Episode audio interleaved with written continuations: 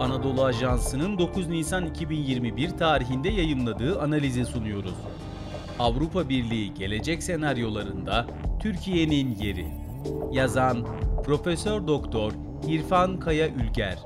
Seslendiren Sefa Şengül. Avrupa Ekonomik Topluluğunu kuran 1957 tarihli Roma Antlaşması, taraflar arasındaki işbirliğinin hedefini ekonomik bütünleşme yoluyla siyasal birlik kurma şeklinde tarif ediyor. Gerçekten de kuruluşundan günümüze Batı Avrupa'daki bütünleşme hareketi çok önemli ilerlemeler sağladı. Gümrük Birliği üye devletler arasında 1968 yılında tamamlandı, dört özgürlüğün mümkün olduğu ortak pazar aşamasına ise 1992 yılında ulaşıldı. Ekonomik ve parasal birlik Maastricht Anlaşması'yla yeni hedef olarak belirlendi ve üye devletlerin bu hedefe kademeli biçimde ulaşmaları öngörüldü. Ne var ki 21. yüzyılın başından itibaren Avrupa Birliği bütünleşme hareketi çeşitli faktörlerin etkisiyle temel hedefini kaybetti ve kısa vadeli hedeflere yönelen güncel sorunlar içerisinde vizyonunu yitiren bir görünüm kazandı. Günümüzde üye ülkelerde bile bütünleşmenin perspektifini yitirdiği görüşü kabul görüyor ve Avrupa Birliği kuşkuculuğu güçleniyor. Üye devletlerde ve dış dünyada Avrupa Birliği gelişmelerini izleyen siyasal gözlemciler de bu tespitleri sıklıkla gündeme getiriyorlar. Esasen yakın dönemde yapılan Avrupa Birliği zirveleri sonuç bildirgelerine bakarak da böyle bir sonuca ulaşmak mümkün. 2020 yılının Ekim ve Aralık aylarında yapılan zirvelerde ve en son 25-26 Mart 2021 tarihinde telekonferans yöntemiyle yapılan zirvede liderler hayati ehemmiyet taşıyan konuları gündemlerine almadılar. İngiltere'nin birlikten ayrıldığı koşullarda Avrupa Birliği bütünleşmesinin nasıl bir seyir izleyeceği belirsizliğini korumakta. Avrupa Birliği'nin geleceğine ilişkin hükümetler arası konferans çeşitli sebeplerle 2020 yılına kadar toplanamadı. Avrupa Birliği'nin güncel sorunlarına son bir yıl içerisinde yeni tip koronavirüs salgını nedeniyle yenileri eklendi.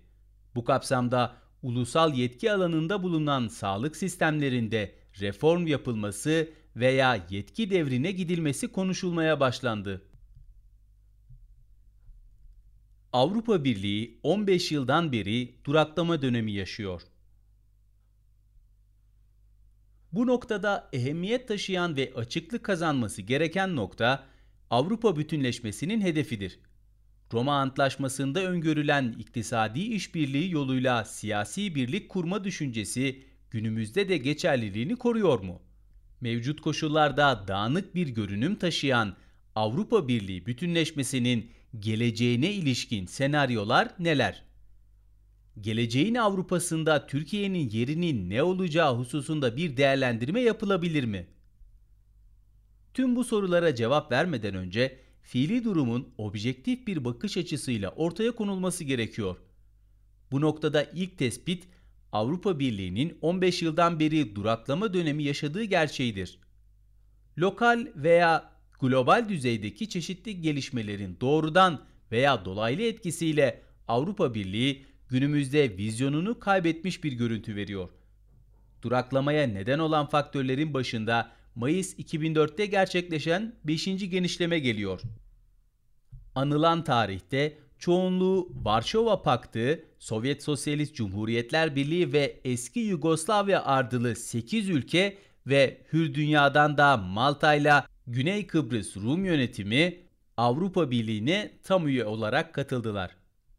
Ardından 2007 yılında Romanya ve Bulgaristan'ın katılımıyla üye sayısı neredeyse iki katına çıktı. Demokrasi ve piyasa ekonomisi deneyimi olmayan bu ülkelerin Avrupa Birliği sistemine uyum sağlama süreçleri Avrupa Birliği'nde ortalama refahın seviyesini düşürdü. Avrupa Birliği'nin geleceğinde Türkiye'nin konumu Avrupa Birliği Komisyonu Başkanı Ursula von der Leyen ve Avrupa Birliği Konseyi Başkanı Charles Michel'in 6 Nisan 2021 tarihinde Ankara'yı ziyaretlerinde esas olarak Avrupa Birliği'ni derinden etkileme potansiyeli taşıyan mülteci meselesi ele alındı.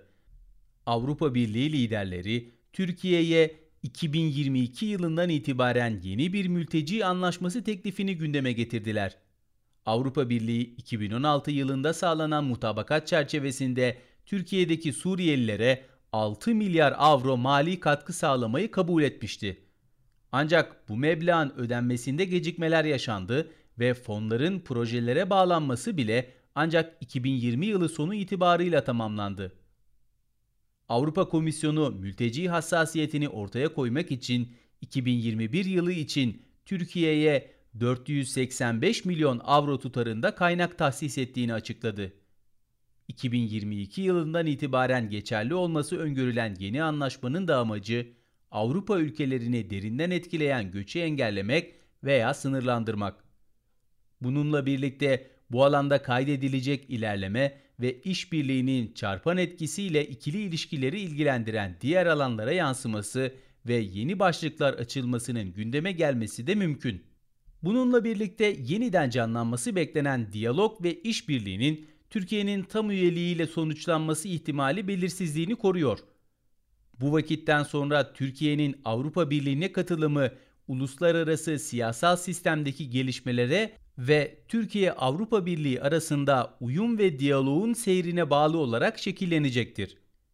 Türkiye'nin yakın gelecekte yaşayacağı değişim ve dönüşümün yanında Avrupa Birliği'nin mevcut sorunlarına çözüm arayışı ve gelecek senaryoları, geleceğin Avrupa Birliği içerisinde Türkiye'nin konumunu, yerinin ne olacağını belirleyecektir. Avrupa Birliği'nin geleceğine ilişkin senaryolar 2017 yılında komisyon tarafından hazırlanan Beyaz Rapor'da ortaya konulmuştu. Söz konusu raporda her ne kadar 5 seçenek ortaya atılmışsa da bunlar sadeleştirildiğinde esas sıralanan maddeler gelecek senaryolarında fiili durumun korunması, daha ileri seviyede bütünleşme ve fiili durumun türevleri olarak karşımıza çıkıyor. İngiltere'nin birlikten ayrıldığı koşullarda daha ileri seviyede bütünleşme ihtimalinin güçlendiği öne sürülmekteyse de mevcut kronik sorunlar yeni atılım yapılmasına imkan vermiyor. İngiltere Avrupa Birliği içindeyken gelecek senaryosu olarak mevcut bütünleşme aşamasının türevi niteliğinde seçmeli Avrupa modelini gündeme getirmişti. Bu model Avrupa bütünleşmesinin ortak pazar veya serbest ticaret bölgesine dönüşmesini öngörmekte. İdealistlerin öne sürdüğü gelecek senaryosuysa Avrupa Federasyonu veya Avrupa Birleşik Devletleri modeli. Bunun dışında üye ülkelerin merkez ve çevre olarak ikiye ayrılmasını öngören esnek bütünleşme modeli de ortaya atıldı. Türkiye'nin iç siyasal gelişmelerinden ve uluslararası siyasal sistemdeki değişim ve dönüşümünden bağımsız olarak sadece Avrupa Birliği içinde gündeme gelebilecek gelecek senaryolarını esas alarak değerlendirdiğimizde ortaya çıkan husus şudur.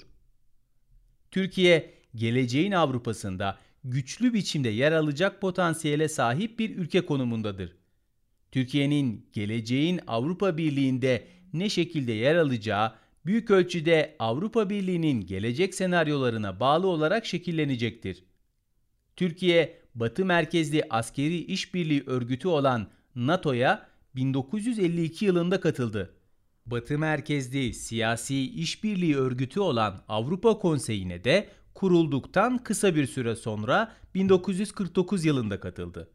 Maastricht Anlaşması'ndan sonra Avrupa Birliği adını alan ekonomik işbirliği yapılanmasına da katılmak için 1959'dan beri mücadele ediyor.